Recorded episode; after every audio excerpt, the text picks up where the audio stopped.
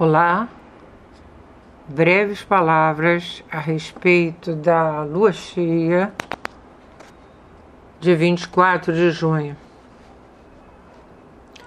dia de São João, normalmente muito celebrado no Nordeste do Brasil.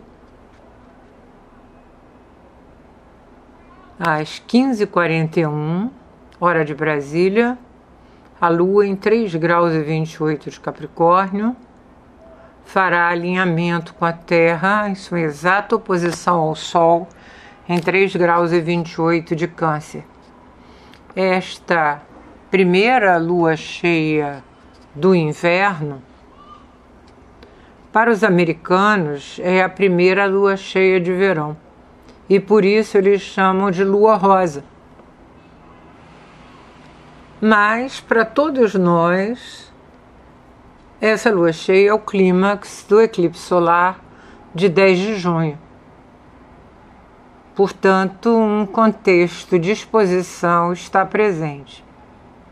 Entretanto, o interessante desta lua cheia é a possibilidade de integração das qualidades da polaridade Capricórnio-Câncer promovida pela ligação com Júpiter, em dois graus de peixes, sextil com a Lua e trígono ao Sol. A delimitação para a realização social de Capricórnio poderá ser equilibrada com a, o acolhimento, receptividade, familiaridade de Câncer, favorecido pela generosidade de Júpiter, mesmo retrógrado. Além do mais, a participação de Júpiter renova as esperanças de que tempos melhores virão.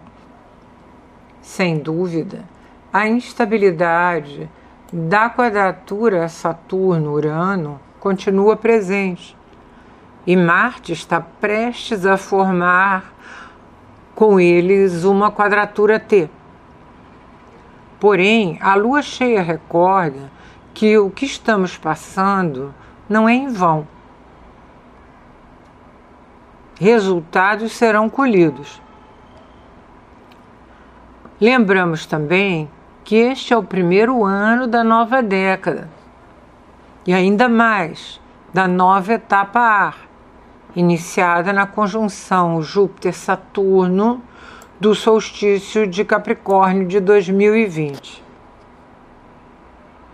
e Mercúrio retomou seu movimento direto. Isso é sempre bom. Para o Brasil, o grau 3 de Capricórnio se localiza sobre a conjunção Netuno-Urano na casa 11 do país. Então, o Congresso está em pauta. No mapa, a alunação está no eixo 28 Será que vai sair o aumento da tabela do imposto de renda? Obrigada, até a próxima.